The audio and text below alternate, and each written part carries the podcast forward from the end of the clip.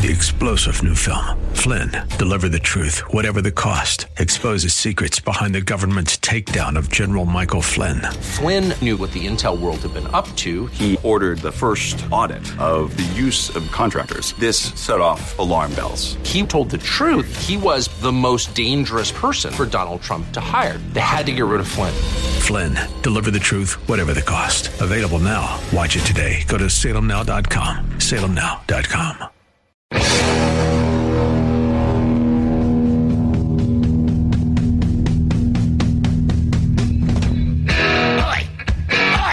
Welcome to the Andrea Kaye Show. She's blonde, five foot two, and 102 pounds of dynamite in a dress. Here she is, Andrea Kaye. Cause I'm TNT. I'm dynamite.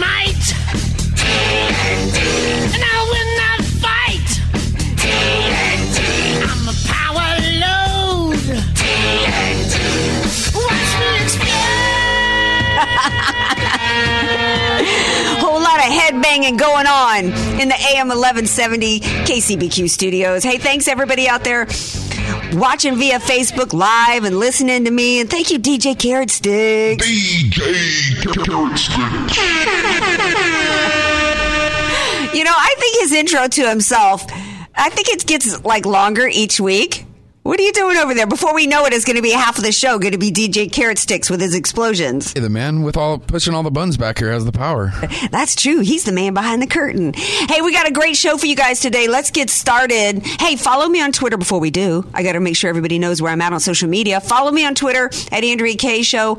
I'm on Facebook. Don't forget my fan page over there. I spend so much time with all all my buddies out there on my regular uh, profile page, my friend page, that I don't spend as much time on the other one as I should. Lots of other cool people over there as well.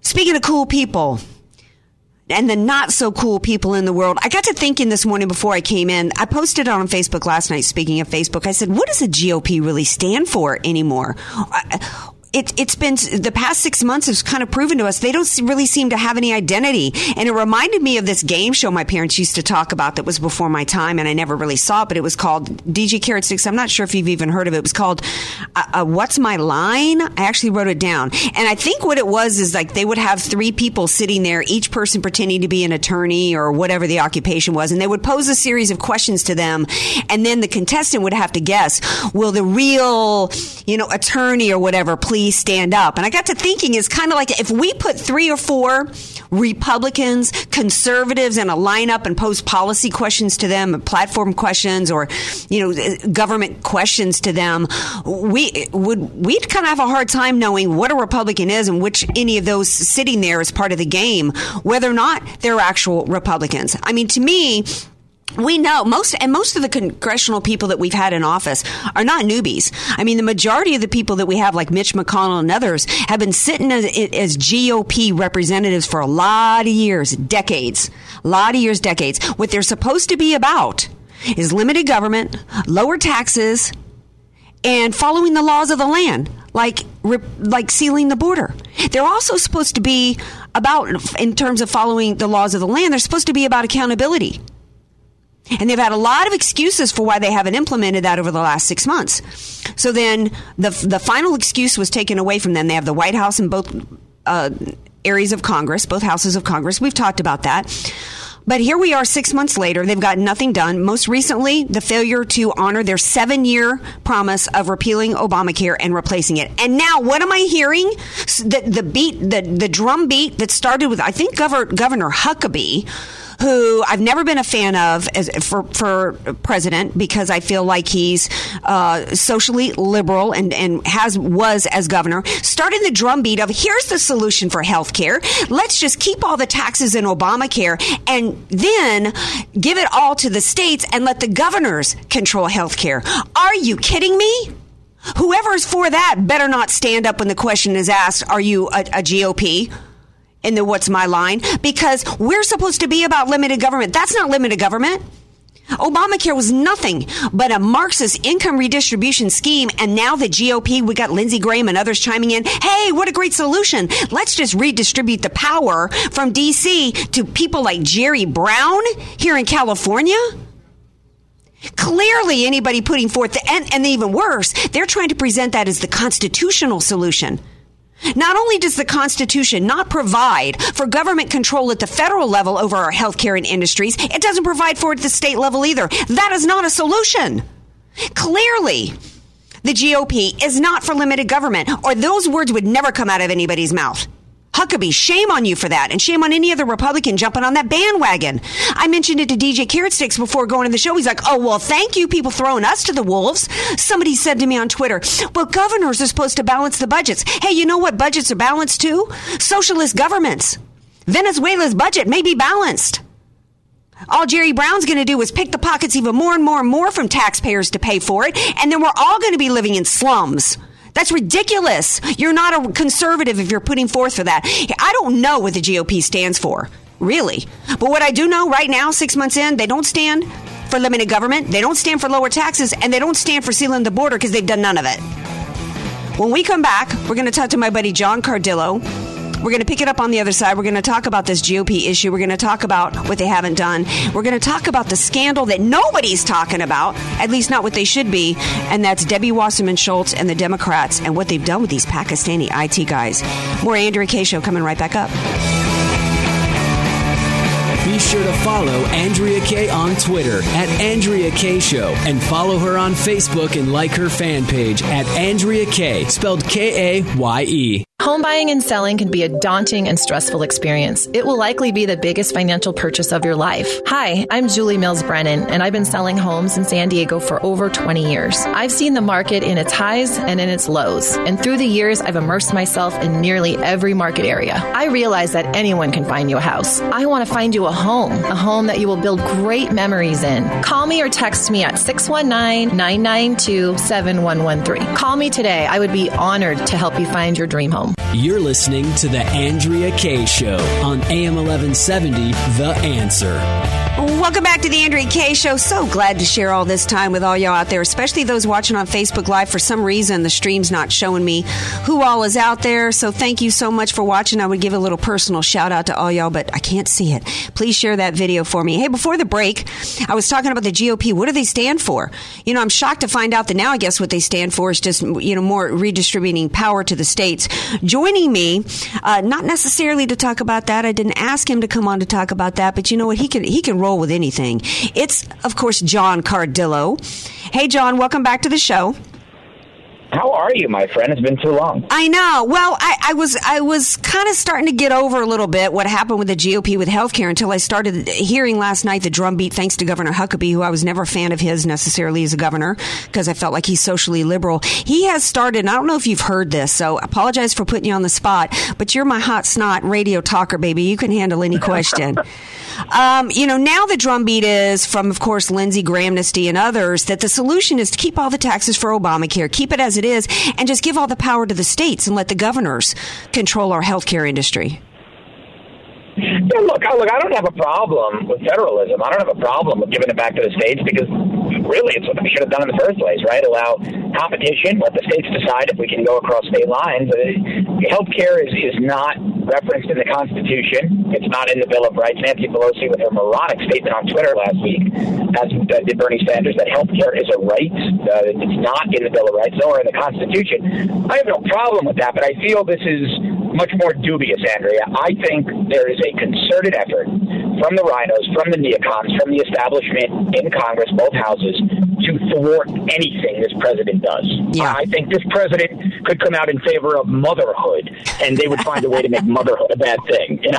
Yeah, yeah, and um, I wish we had more time to explore that, but the main reason why I brought you on is um, speaking of the GOP, you know, really wanting the majority of the GOP wanting to undermine Trump. They're also not doing uh, their jobs. They're they're more focused on taking him down than actually fighting the Democrats. There's a scandal that has emerged involving the Democrats, involving the former head of the DNC, Debbie Wasserman Schultz. I'm not hearing anybody in the GOP screaming about this. It's a complicated case. Seems like it's got tentacles reaching really far and really deep. And so I brought you on because I haven't had a chance to really research it, but my listeners really want to know what the stink is with this whole scandal involving Deb- Debbie Wasserman Schultz, these IT Pakistani guys, what all is involved, and how far does it reach?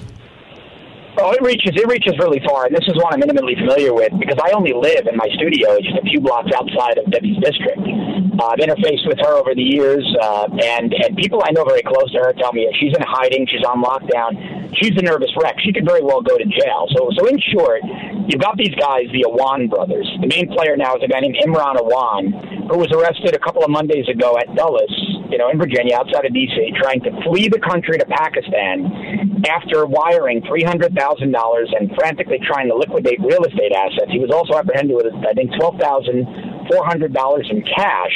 He's fleeing the U.S. because he was wanted on bank fraud charges. He and his wife had, you know, played around fast and loose with mortgages. But even worse, uh, it had been we, we had found out a while back that that uh, he and his family were stealing laptops, and when they were caught, they crushed the hard drives. But why? They had access to some very sensitive emails. Dozens of Democratic members of Congress, most of them immediately fired the Awans as their contractors, except for Debbie Wasserman Schultz, who kept him on the payroll until she claimed he was arrested at Dulles, but now we're finding out she was going to pay him while he was in Pakistan. Now, pure speculation on my part, but that tells the former law enforcement guy in me that she was playing paying blackmail. What in the world does he have on Debbie Wasserman Schultz, and what did he have on the other members of Congress? And last point I'll make is it is highly likely, highly likely that he was under the thumb of the Pakistani ISI, their version of the CIA. Pretty bad guys.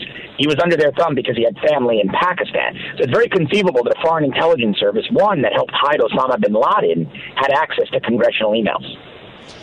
Okay, so um, if this guy was he was fired by other Democrats back in like February or March, why was he allowed right. to continue to work for anybody in the government who had, and particularly who had access? To classified information. And the word supposedly is that this dude even had her password to her iPad.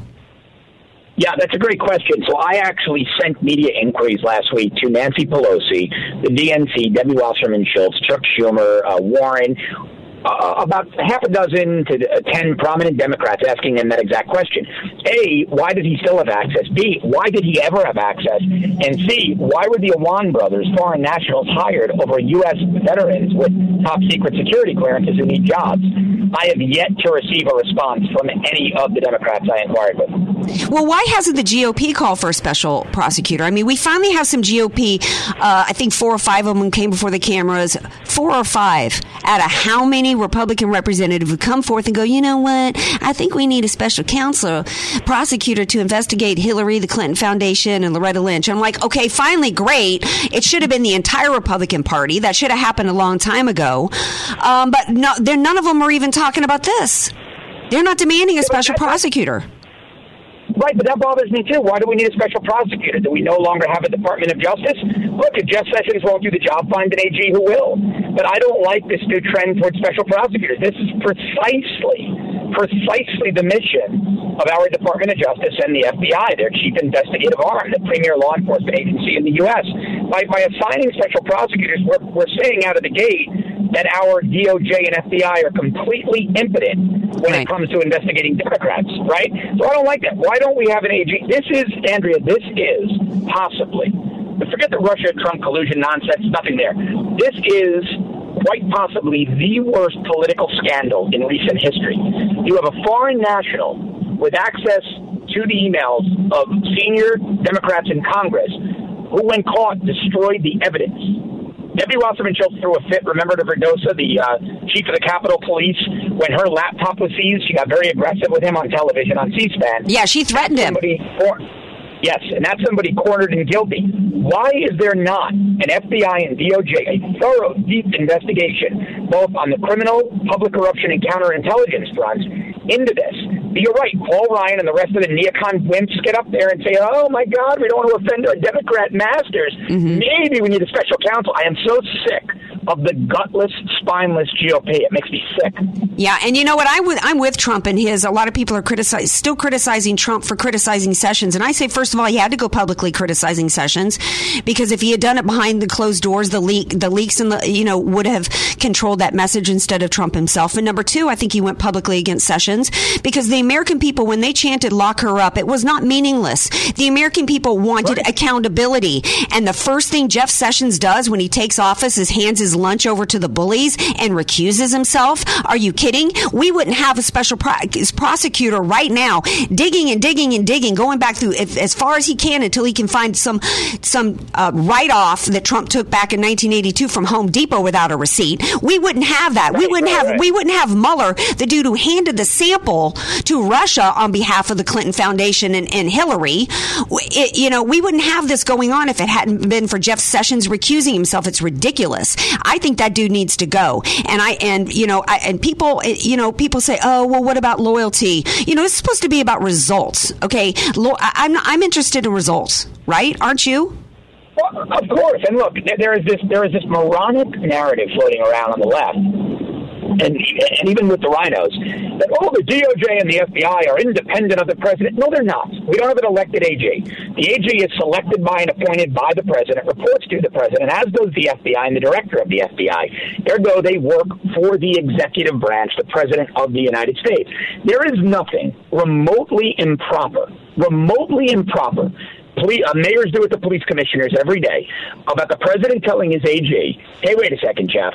You know, invite him to dinner at the residence and say, "Hey, Jeff, what are you doing here? We've got Yeah. we've got the Democrats running rampant with crimes, and you're worried about asset forfeiture and weed. Come on, get on message, get on the team. Right. Let's go after the big stuff." So the president was hundred percent right calling out Sessions because Sessions clearly is not carrying out missions that are worthy of the office. No one cares about civil asset forfeiture and weed. People are against them. They don't want it. He should be focused on prosecuting the leakers Yes. and the, the Democrats committing crimes and this severe breach in national security. Well, yeah, and I think they need to, and let's throw in the Clinton Foundation among that because we had a Secretary of State. You, you know who's been doing investigation? Judicial Watch. They just recently, and I think it was July 7th, nobody's even talking about it, I think, but me, 400 pages that showed 400 emails that were, by the way, never handed over uh, to, through Hillary said, you know, we turned over everything except for the 33,000 that she destroyed, which was a felony, by the way. Uh, you know, the, the 400 emails that Judicial Watch just recently received from FOIA two years later prove that there was pay for play going on with Secretary of State. No investigation from the Republican Party. No investigation into the Clinton Foundation for being the largest charity fraud ever perpetrated on the world. No investigation. On the, on the world. Yeah, and you're on the and, and you're right. In terms of special counsel, we don't need another special prosecutor to investigate what we already know. Hillary Clinton committed crimes. Just the destruction of thirty thousand emails that were under subpoena alone should have had her in cuffs already. So you know, I think you're right about that. Um, getting back to this Debbie Wasserman Schultz, this Pakistan thing. Now, um, I somebody forwarded an email to me. Uh, Daily Caller, I guess, was reporting that um, that uh, Awan had access to emails that involved everything, including the 2016 Democratic primary, uh, 2012 attacks on Benghazi, and other stuff. I don't know how they know that. Have you heard that? Has that been corroborated? Uh, I've heard it, but it doesn't it doesn't surprise me because if you look at the committee assignments of the members of Congress that he was working for, it, it, it's completely plausible and highly likely that he did have access to those communications. In fact, it would be very surprising if he didn't, considering that their committee assignments were foreign relations, homeland security, intelligence, etc. Well, you know, um, clearly there was some really damaging stuff to Debbie Wasserman Schultz and probably Hillary Clinton, or there wouldn't have been any need to destroy these devices, right? Sure, of course. Yeah. Of course. Now, look, you only destroy evidence when you're guilty. When you're not guilty, you tell them, hey, okay, come on, take a look. Or your lawyer says, get a warrant, okay, let's do it, here you go. Or you do it in judges' chambers. When you start smashing things with hammers, it's because you're trying to hide stuff. All right, got to switch gears because I am talking to John Cardillo, by the way. He's not only an amazing radio uh, uh, host and political commentator, he's also former NYPD. And when I mentioned that you were going to be on the show, somebody said, hey, please ask John what the follow up is with this Minnesota cop. Supposedly he's lawyered up, the one who shot the Aussie for no reason. There were no body cams on. There was no uh, uh, cop car, no police car cams on to document what happened. And the question that, that has been posed to you is, if this guy is just refusing to speak, i- i- you know, people are feeling like it's just going to get brushed under the rug. And how are we ever going to get any truth?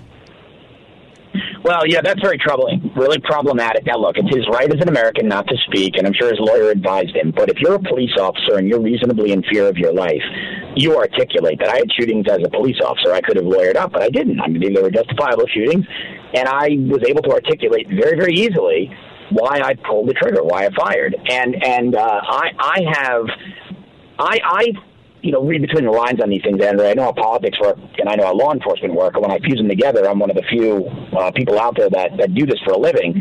And it seems to me that the mayor of Minneapolis, very liberal mayor, shoved this guy down the department's throat because she wanted Somali Muslim officers on the job. And and part of me, and maybe I shouldn't feel this way, I'm usually pro cop, so I'll make it flamed.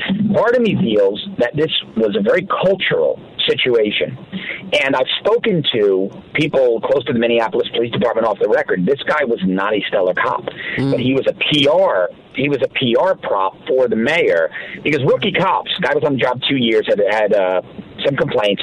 Rookie cops never get as much press as this guy got. The mayor was gloating over the fact that she had a Somali Muslim officer, and it you know, this doesn't, let me just say it like this. It doesn't surprise the sources I spoke to that something catastrophic happened with this guy. Well, well, we may never get the truth because you know it kind of reminded when I first heard about it. It reminded me of the situation out of Idaho where a five-year-old girl was gang raped by refugees, and the her medical records were even kept from her own family. Threats were made from I think a local uh, deputy uh, assistant U.S. attorney to tell people and family members and others uh, to keep quiet. They were threatened with prosecution, even though speech is, you know, as much as the left would like to think that there's uh, speech is criminalized, there's no code, criminal code for speech. Uh, they were still threatened, and it was brushed under the rug. And there, and to me, that's kind of what's happening here. I mean, we're we're basically you know this is this is kind of like the sanctuary cities thing.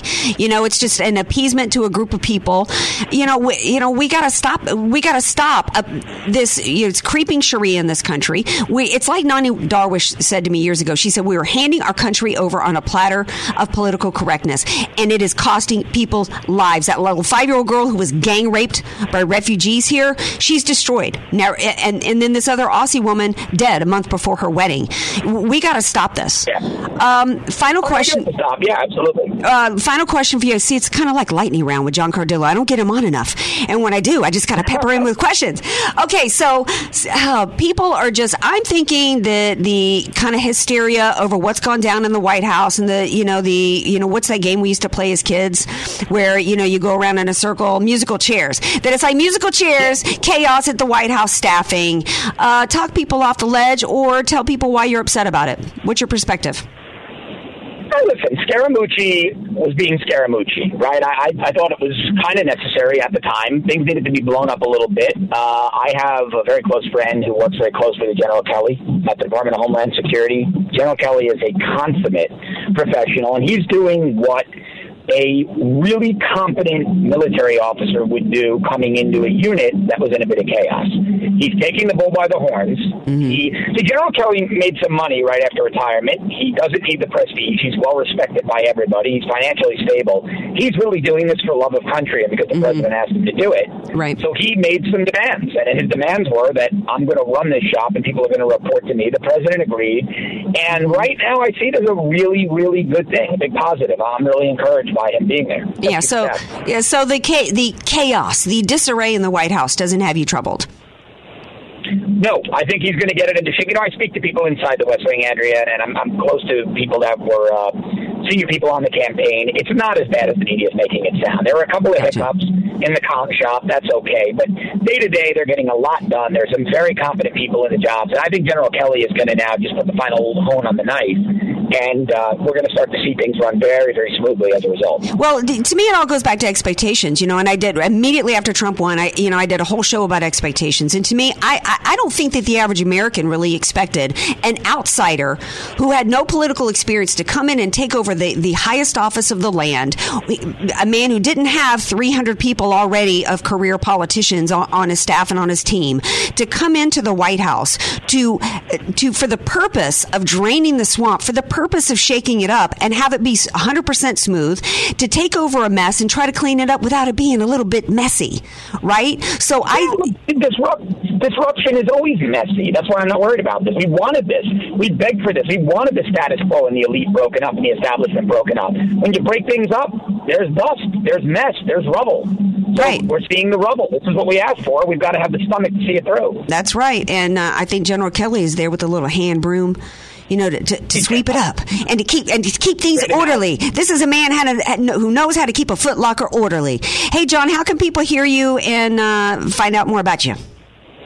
Just go to johncardillo.com or follow me on Twitter at John Cardillo. Thanks for being here, buddy. Always my friend. Speak soon. All righty. All right, we're going to take a quick break and we're going to shift gears. We're going to actually get into a little a little news you can use when we come back. Y'all know I love real estate, and a while back I talked about reverse mortgages, and a few people messaged me and said, "Can you please get a reverse mortgage specialist to come on the show?" So I'm going to give you guys a little content that you can actually use in your life, uh, particularly since we have a housing crisis here in San Diego. Going to spend a few minutes on that, and then we're going to talk about some other things like extortion 17. Hey, this is the Andrea Kaye Show. Don't go anywhere.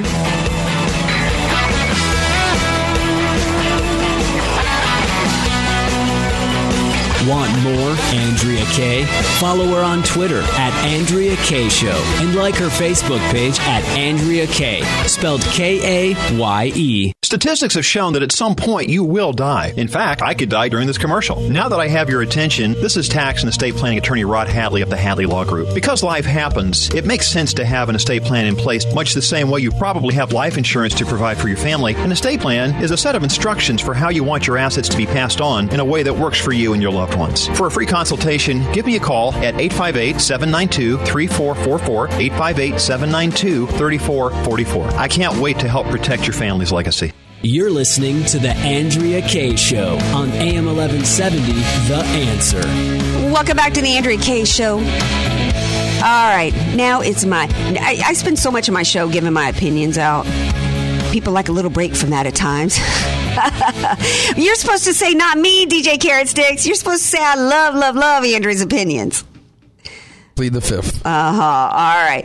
Um, but I, I regularly do real estate segments because I love, love, love real estate as much as I love my own opinions. I love taking my baby Bo around my neighborhood, looking at all the remodels and what people are doing with their properties.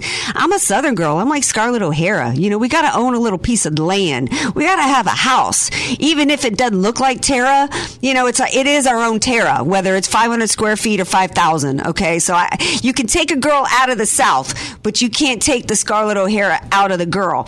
So a while back, I was doing a real estate segment on the show. I had my girl Julie Mills Brennan, who's who's my favorite realtor here in San Diego. I had her on the show, and I was talking to her a little bit about reverse mortgage because I didn't know with it being such a housing crisis right now, and people unable to buy, if maybe there was some different strategies that you could use in terms of you know um, investments and stuff. But the actual reverse mortgage itself, Julie's not an expert on. So my listener said to me, "Can you please bring on somebody who's actually that's all they do is reverse mortgage and explain what it is?"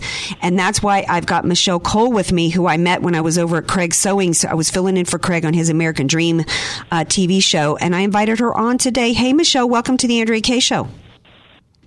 Thank you so much, Andrea. It's a pleasure to talk to you again. Well, yeah, you know, um, I, I had a few guests over there uh, when I was filling in for Craig, and I kind of whispered to you, "Hey, psst, don't tell anybody, but you're my favorite guest Be- because I am." yeah. and I could have spent the entire entire you know show talking to you about this. I love what reverse mortgage is, and I love what it uh, the opportunity that it provides people to tap into their equity in their home. But there's a lot of myths around it. So, first question: What is reverse mortgage, and does it vary by state? Because I've got a lot of listeners right now who are outside California. Oh, you that. Well, I love to fill people in. Uh, uh, you know, basically, uh, a reverse mortgage is an amazing loan that helps people that are homeowners over the age of 62 use a portion of their equity to fund their lifestyle. And there's no monthly principal and interest payments, and uh, they continue to pay tax insurance. Uh, and it's just an amazing loan. It does vary a little by state, but mainly in the processing aspects of the loan itself from state to state, not in the overall program itself. Now, what are the myths about reverse mortgage? In fact, I think when I was doing a, doing American Dream, you said that reverse mortgage isn't even exactly the right term for it. Well, they call it a home equity conversion mortgage, Okay. which means that it's an FHA insured loan. Okay. So, but you know, commonly we call it first mortgage. That makes it easy. Nobody remembers HECM. Right. Now, who qualifies for this? Anybody that's over the age of 62 and is a homeowner. Now, property itself also must be FHA insured. It a single family home, a condominium that's FHA approved, or even two to four units, as long as one of them is owner occupied. And you can buy a home with a reverse mortgage too. Now, in terms of qualifications, I know that, that it supposedly a few years back it became a little bit harder to qualify for this. Are there income restrictions, um, credit limitations? What's the application process to qualify for this? Okay. The application process is basically you have to prove that you're 62. And uh, but there is a financial assessment piece of it, which means that we have to know that you're able to pay your taxes and insurance and have some money left over. And that's that's basically basically it for a reverse mortgage person. Uh, and we also provide that you can have a escrow account set up like many people do with their mortgage now to pay their taxes and insurance. Now, when it comes to um, when somebody passes away, what happens? Because my understanding with a reverse mortgage is it goes to the government. No, and that's where the biggest myth. There's two myths, as you mentioned. One, you turn the home over to the bank when you get a reverse mortgage, which is absolutely not true. You're the only one on the title. And the second one is that you, um, when you pass, you don't get anything. Generally, especially in San Diego, there's normally sufficient equity left over. It's like any other mortgage. When you sell your home, you keep the equity, the cash proceeds. And that's the same with a reverse mortgage. Well, that's exciting to hear because I think that that, that is what, you know, I had some neighbors of mine talking about it and they said, oh, well, you know, it, it's going to go to the government and we pass away because they're kind of, mm-hmm. they're, they're tight right now in their retirement funds. And I said, well, have you thought about reverse mortgage? And they said, well, but we want to leave our home to our kids. So that's one of the reasons why I wanted to have you on to dispel that because I personally know a lot of people that are thinking I can't retire in San Diego when they've got property that maybe they can pull this money out and they can stay here and they don't have to uproot their life and leave San Diego and leave their kids and their grandkids. Right? You bet. That's exactly it. I'm a native San Diegan too, and I want to be able to leave things to my kids. I want to stay. here. I want to retire here, right? As most people do that live in San Diego. And yes, that normally there is sufficient equity left over. So when the home is sold, when parents pass, that goes. That equity goes to the, their kids, and that's uh, it, it, it's amazing. It's kind of the best of both worlds. How can people get a hold of you? My name is Michelle Cole, reverse mortgage specialist with Golden Equity Mortgage. Call or text me 858 344 5998. Again, 858 344 5998. Thanks for being here, Michelle. I appreciate it. Thanks much, Andrea. Okay. You know, I'm so glad I had her on because I know a lot of people, friends and family of mine out there listening. This is a great option for you. I don't want to be a nagger. I don't want to be pushing too much, but you know, and and hopefully that that uh, the friends of mine out there on Facebook that wanted this information got a lot out of it. You know, I think it's it's a great option for people, uh, especially here in San Diego, because real estate is at an all time high in San Diego. This is a great opportunity for you to tap into that equity. One of the things that I forgot to ask Michelle about, but I know because I talked to her about this on American Dream, you can use the money for anything that you want. You can pull the money out and you can you can invest in another property. You can you know take a vacation, pay off your credit card debts, fund your grandkids or your kids, um, you know college educations, and so there's no restrictions on it. And so um, I just think it's an amazing way for people to stay in San Diego. Super excited about that. Got to get into a couple other little topics. Okay. Um, this may sound I, I get so excited whenever I get a jury duty summons in the mail. I'm so excited because the last few times I've gotten one, it is my dream to be a jury foreman. And the last few times I've gotten a summons, I wasn't able to serve. Well, the first time they didn't pick me and I was like devastated. I was heartbroken. So then the second time I went, they just dismissed me. I didn't even, even start the process. And then the last time I got the summons, um, I couldn't appear. I had a scheduling conflict. So now I'm going to keep y'all posted because I'm going to go down there and I'm going to tell them I'm here and I'm ready to serve on a jury. And oh, by the way, I think I would make an excellent foreman. And my husband was joking. He was like, "Oh my gosh, you're gonna the, the jury's gonna be like, how can we convict her of t- of talking too much?" Have you ever served on a jury? The first question I'd ask you, Andrew, if I was the lawyer picking them out, I'd say, "How many hours of Lifetime movies do you watch a day?"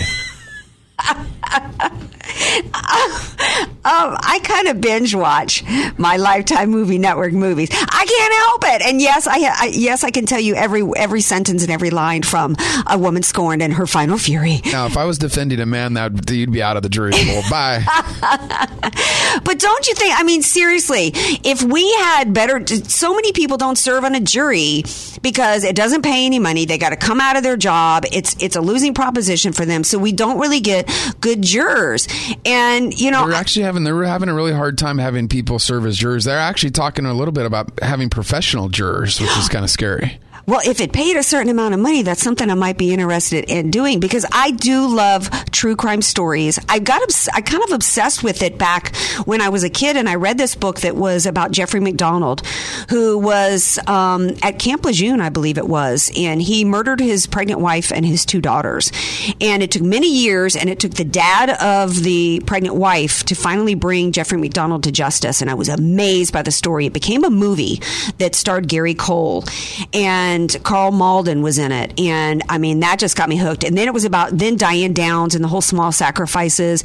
And so I, you know, I became hooked on, I actually thought about being a prosecutor at one point. I, I was actually my plan, I be, was a political science major because my plan was actually to go to law school and be a prosecutor. So yeah, I mean, yeah, maybe I shouldn't tell him that. Once you prosecuted me, well, you know what? I believe in our justice system. It's not perfect, or OJ wouldn't have been walking around for as many years as he did, and he wouldn't be up for parole right now after the crap he said at the parole hearing.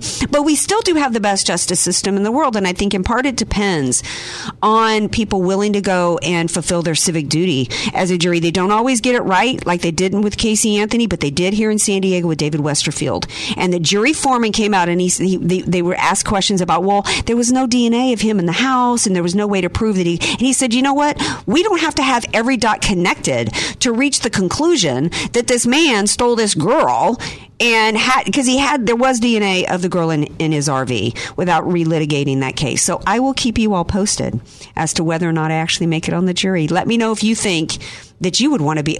You know what? I would love to hear everybody's jury experiences on Facebook. So post that. How much time do I have before I go to my next break? Okay. Oh, shoot. One minute. All right. In the one minute, because I wanted to get in this other topic going on with Lyft and Uber, I might have a little time later in the show. I got to tell you guys, if you don't already know about the new TV show that I'm doing, it's called West Coast Weekly with Andrea Kaye. It gets, you know, I love so much more than, than politics. Like I love real estate. You know, I love true crime stories. I love anything related to the entertainment industry. And I don't necessarily get a chance to delve into all those topics here on the Andrea Kaye show.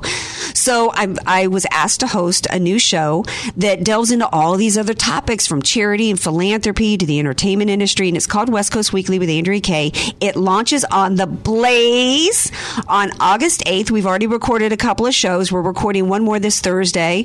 Super excited. One of our guests this week that we're recording this up is Sabo, the famous artist, conservative artist, who actually was thrown out of Politicon Sunday night, by the way. They pitted him against, I think, three or four other liberal artists, and they actually ended up throwing him out. He got kicked out. Yeah. So he's going to be on this week. So it would just mean so much to me if you guys would follow us on Twitter. The handle there is at W Coast Weekly TV. Uh, like our fan page. If you like and share it, then you're automatically entered to be win to be our Facebook friend of the week. You get featured on the show, and then you even get a gift card for coffee bean and tea leaf, and that even includes you, DJ Carrot Sticks. You're not immune from that. All right. So anyway, we're going to take a break. We come back. Did you guys know that there was an investigation of the 17 SEALs and others, a total of 30 Americans that were killed in under sketchy circumstances in a helicopter in Afghanistan. This is worse than Benghazi. And we're going to talk to the author of the book Extortion 17, Don Brown, when we come back. More Andrea Kaye show coming right back up.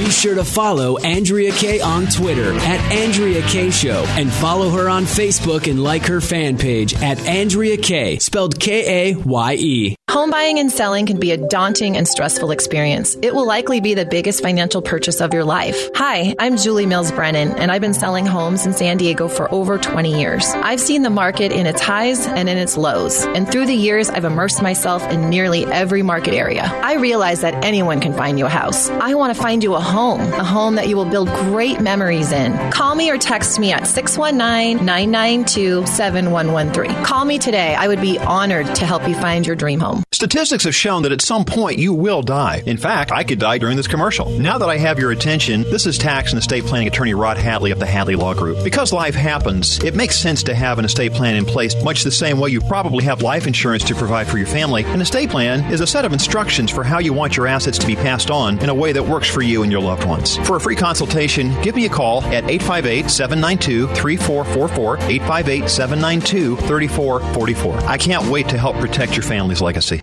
You're listening to The Andrea Kaye Show on AM 1170, The Answer. Welcome back to the Andrea Kaye Show. Before the break, I was talking, first of all, I was telling y'all about my new TV show, West Coast Weekly with Andrea Kaye.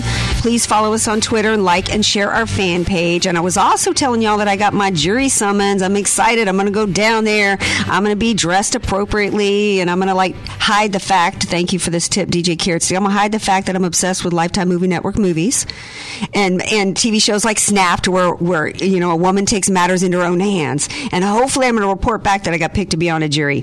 Um, taking you back to 2012, y'all know that that I have been speaking of obsessions. Uh, Benghazi was a story that literally made my head about to explode and makes and still makes my teeth hurt every time I think about it. But there was another story that involved the loss of American lives and heroes that hasn't gotten the attention that it should have gotten. 30 brave Americans were killed in a helicopter crash that was as preventable as the terrorist attack in Benghazi. It happened uh, years ago. Uh, an investigation, supposed investigation, was launched, just like there was supposed to be an investigation to getting to the bottom of the truth of Benghazi. Thirty Americans. This may, this story of what happened to 17 SEALs and others in Afghanistan has not gotten the media coverage it should. The investigation finally wrapped in April with nobody being held to account and a lot of answers uh, still being kept. um a lot of questions going unanswered. Joining me now is the author of former Navy JAG officer and author of quite a few books. Uh, Don Brown is here. Uh, he wrote a book about this story called Call Sign Extortion 17. Hey, Don, welcome to the Andrea Kaye Show. Andrea, thanks for having me. Uh, I really appreciate you uh, keeping this story alive. It's very important. It's the the tragedy should not have happened. We lost 30 brave Americans, including 17 Navy SEALs, 15 from SEAL Team Six, the same unit that had taken out Osama bin Laden just basically 90 days before this chopper was sacrificed. So thank you so much for helping to keep the story alive. Well, thank you for writing the book about it. Um, you know, I, I tell you who else has been keeping this story alive, and I don't know if you know John Klayman. He was one of the original people who started Judicial Watch. Uh, he then started something called Freedom Watch, and he he asserts that Jason Chaffetz has uh, stepped down really because uh, he did a sham of a cover up of the investigation of this, and ba- uh, sham of an investigation. It basically has contributed to a cover up of what really happened. Can you tell the um, he list John Klayman list in an article that he wrote two weeks ago four key points that were sketchy involving these circumstances. What do you document in your, your book that you want Americans to know? Um, for example, the seven Afghanis that ended up on board. Well, there are a number of anomalies that occurred uh, with this mission. Uh, in the situation where we have a these Navy SEALs who are thrown on this chopper at 2:22 a.m. They lift off for what should have been a 10-minute flight, wheels up the wheels down, flying, and they're basically flying into uh, ostensibly for the purpose of looking for a, a, an Afghan, a, a Taliban leader. Um, they're moving toward this landing zone, and we have an AC-130 circling overhead, seeing Taliban moving into the landing zone. That AC-130 we repeatedly requested permission to fire on the Taliban. That permission was denied. And then, after permission was denied on multiple occasions, it said, "We'll turn." The AC-130 said, "We'll turn the SEALs back." Permission denied. So the SEAL team was flown into a trap, and Wow. and uh, our military command knew about it because we had we had an aircraft in the sky seeing it happen. We had two Apache helicopters flying along beside these SEALs. They were in a CH-40 Chinook, and uh, and basically the whole thing was covered up. I do know John, and uh, John is right about one thing. There is a huge cover up here. The issue is how high does it go? But my book documents what is clearly documentable because you know, there was testimony that was taken, and I was given a copy of a 1,250 page report which had been mysteriously declassified, had a lot of legalese in it because but because I was a JAG officer and had, had done a major military investigation when I was a JAG officer, I could read it and uh, was able to help the family decipher why that investigation was. There was testimony from the skipper of that gunship saying, "Yeah, we saw we saw squirters they call them moving to the landing zone. We requested permission to take them out. We're denied." And, so that, you excuse me that for happened- interrupting. That's Joni Marquez. Uh, well, Joni Marquez is not the skipper of the gunship. Joni, though, was the was the firing officer. Joni did not testify in the investigation. Uh, when we wrote after we wrote the book, Joni came forward. Joni was was a firing officer. In other words, she was in charge of weapons of AC-130. There were two crew members who testified anonymously, but testified under oath that this had happened even before Joni came through. Now, Joni, I love Joni. She is the only person who will put her name to this and has stepped forward and taken a lot of heat. But when my book came out documenting what I just told you, Joni um, contacted the and and contacted me and Billy Karen Vaughn lost her son Aaron on board Store 17. We were talking to her for a couple of years.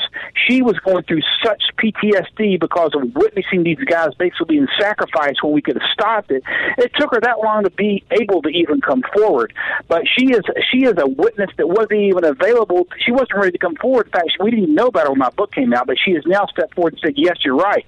And interestingly, when my book came out, a lot of people said, "Oh, conspiracy theory," blah blah blah blah blah. But now look Joni Marquez in the face, Captain Joni Marquez, United States Air Force, and tell me it's conspiracy theory. She saw it happen. Right. Excuse So, me for um, interrupting. I want to make sure everybody knows we're talking to Don Brown, author of Extortion 17. And uh, Joni Marquez was in a, um, I, can't remember what the term is uh, for when they've got. Yeah, but they're they're firing consi- officer. right. They're considered the eyes in the sky because when when you have a helicopter like this go into uh, go into an area like that, they're supposed to have somebody looking out for them. The official report that came back from the government was that there was no other aircraft in the area with eyes in the sky. Right. Well, there was nothing mentioned at all about the AC-130 in the in the Yeah. report. How convenient. was basically a big. It was a big cover up. But then we saw because someone in in the SEAL team wanted this declassified. I don't know who, but somebody got it declassified and then passed the investigation out. If you read the official report, it's uh, this happened to brave in the in the fog of war. It was the brave Americans. Nothing had been done about it. That's to wash the cover up.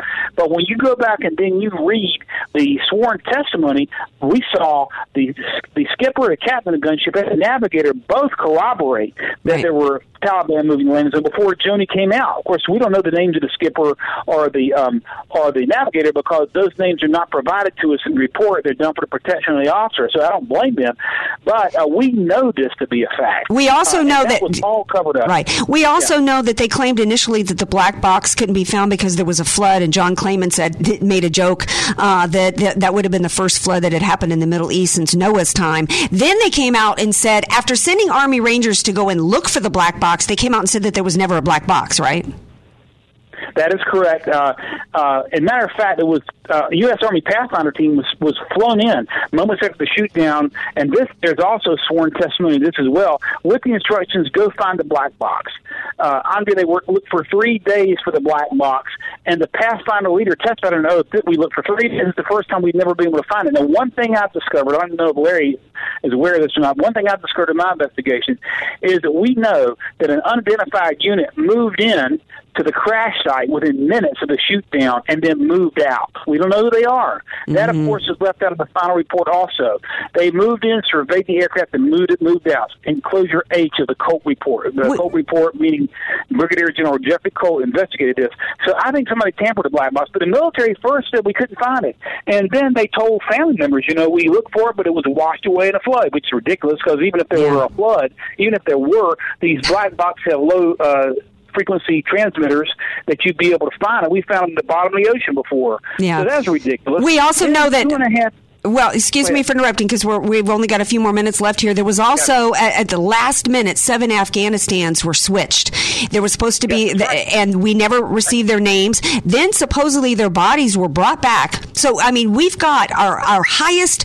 Uh, uh, uh, people, our highest trained heroes, have strangers brought on board at the last minute without being properly vetted. Those same seven Afghanistans, their bodies were brought back here and cremated. Why would the U.S. government bring seven Afghanistan people back to the U.S. to cremate them? And on top of it, the Americans were cremated before the, the family members were even given an opportunity to approve of that, correct? Well, you we, we really don't know what happened to all the bodies. We know there were reports of cremation, but you know, Jason Chaffetz, for example, the aforementioned Jason Chaffetz said in the in the summer of 2000. Um, uh, 13, he said the body I saw did not need to be cremated. But then when his committee investigated this in February 2014, not a word was mentioned about the status of the bodies. Now, I can tell you what cremation does. Cremation destroys DNA evidence. That's right. So therefore, if, if the chopper were infiltrated, there were seven unidentified Afghans that was a major breach of military aviation protocol who jumped on the plane. Billy Vaughn discovered that with the help of a Sergeant Major Delta Force guy who told him about it. Or else that was all, of course, all that was kept out of the final, co- uh, you know, report as well. So the military, the, the government would not say what they did with the bodies. But Wow. some of the family members were told their sons were cremated. We are sure we know that Afghanis were Afghan bodies were brought back to the United States. Why? Yeah. Why would we bring an Afghan body back to the United States? They're not ours, and we believe that some of them are buried in Arlington Cemetery. At least their ashes are, if they were in fact cremated. So that's why we need a congressional investigation. I would encourage your your your members, your excuse me, your listeners, to please call and and call the House Armed Services Committee. I know Congressman Walter Jones is, is helping out now, and also Congressman Duncan Hunter is giving his support from there in San Diego to help re reinitiate an investigation from the Armed Services Committee. But these guys could use some encouragement because they're fighting against a big time cover up. Yes. I don't know how how high it leads. Yeah, well, yeah, and um, th- we haven't even had a chance to, and don't have time to even get into the fact that uh, Hamid Karzai was involved, and and all of that, and and as well as the rules of engagement. So the so the eyes in the sky were not allowed to prevent this, and, and do you know, and you know, cause the cockroaches to scurry with some fire to protect the Chinook. When it, but then they weren't allowed. Our heroes uh, weren't allowed to shoot. The rules of engagement were that they couldn't shoot at the Taliban until they were shot at first, which is absolutely ridiculous. I would I would like to think that President Trump and his command has already changed those rules of engagement. In the minute we've got left, I want to make sure everybody knows that you're actually out here on the West Coast because you've got a new book out called The Last Fighter Pilot, which has to do with the last combat mission of World War II over Japan uh, from Iwo Jima. And you are here. Are you here with Mr. Yellin himself? I'm here with Kathleen Young. We're appearing tonight at the Reagan Library. Uh, the Reagan Presidential Foundation has endorsed the book. We will be at the Richard Nixon Library Thursday night. Uh, so the Reagan Library August 1st, so Richard Nixon Library August 3rd. And uh, we I really appreciate this is a very important story that has been untold up until now. So I appreciate the Reagan Foundation uh, giving us the support. Uh, very very grateful for that. Well, I encourage everybody to. Re- I can't wait to read that book. Um, you know, I, I've, I've, I think I've seen every war movie ever made, and I think I, I thought I had read most of the great stories uh, coming out of World War II, and so I can't wait to read that book. Thank you so much uh, for being here. DonBrownBooks.com uh, for information on all of his books. Thank you so much, Don. Thank you, Andre. Keep keep up the good work. All Talk right. to you soon. Thank you. All right, we got enough time left to shift gears and get into our awards. This is our award ceremony, part of the Andrea Kaye show. This is where we talk about the hero of the week and the stink of the week. Um, my hero of the week, speaking of, of well, no, I'm not going to say that. I started to give a little tip as to who it is. My hero of the week, he's an old school dude who spent most of his life with his hair in the shape of a lid. Know who I'm talking about? DJ? No, he's shaking no. Uh, he dedica- he has dedicated his life to country and core. Still know who I'm talking about? You don't know yet? I thought that was an easy one. He gave up the front lines uh, to secure the perimeter of our, of our nation to secure our nation's perimeter. No, he's still looking confused over there. This is going to give it away. Now this man has assumed the job of securing the perimeter around the Oval Office and President Trump. I got to be talking about none other than the man Kelly himself, a war hero, a, a, a hero. I don't know how much time he spent actually in combat, um, but you know what? I get that tingly feeling all over anytime I see a man you know, who who has said "Semper Fi" and "Hoorah" a lot in his life because I'm the daughter of two Marines. So anyway, I'm loving that. Uh, he's my hero of the week, and you know, a friend of mine who spent a lot of years in government and in the military, Russ Davis, said, "Oh, he's got this is this can't be good. He's been forced to do this. No military guy is going to be content to work on staff, and you know this, you know, he's going to be miserable." And I'm saying, no way. The, it, head of Department of Homeland Security is kind of a staff position. This is this is higher than that. You know, these once once the the brass gets to this position, I can't think of anybody better. Actually, of course, you've got the libtards trying to connect this to oh, this means means it's the same thing that's what was going on with Watergate. Come on, please. And even remotely uh, the same situation. My stink of the week. Here's some other clues. He's a little man, both literally and figuratively. He's self-serving and self-centered, and has been uh, his entire military service. Was during his military service career and after. I think you know who I'm talking about. He has used both his military service and his recent illness as cover uh, for um, the mean-spirited, vindictive, fraudulent behavior as a quote representative when he's only been representing himself and is equally phony brothers in combat. Only these brothers in combat are those in D.C. fighting against us, the people. I think you know who I'm talking about. This is a man who rode into D.C. first class, by the way, probably on the private jet paid for by his wife that he called the C word publicly. Rode in pretending to care about his local constituent and those of the nation only to turn right around and vote against those very people. And why? After seven years, this man has been in office for decades. After seven years of promising repeal, he turned right around and stabbed these uh, the voters in the back, saying that the health care plan wasn't liberal enough. John McCain is a coward. He doesn't even have the courage to actually switch. He doesn't have the, have as much courage as Arlen Specter, who switched and became a Democrat. So I think we know my stink of the week is John McCain. Now, my runner up is Scaramucci. Because Scaramucci, we thought that he was somebody who looked like he could run a family, but he proved to us that he's more Sonny than he is Michael. So then Trump and Kelly had no choice but to Fredo him out the door and escort him to the door. Hey, thanks for being with me today. Thank you to all my amazing guests, John Cardillo, Michelle Cole, and Don Brown. And thank you all for joining me here. Thanks to everybody watching on Facebook Live. And thanks to you, DJ Carrot Sticks. Hey, I'm right back here every Tuesday. And also don't forget, I'm on West Coast Weekly with Andrea Kaye on the Blaze starting August 8th. Mwah! Love you all.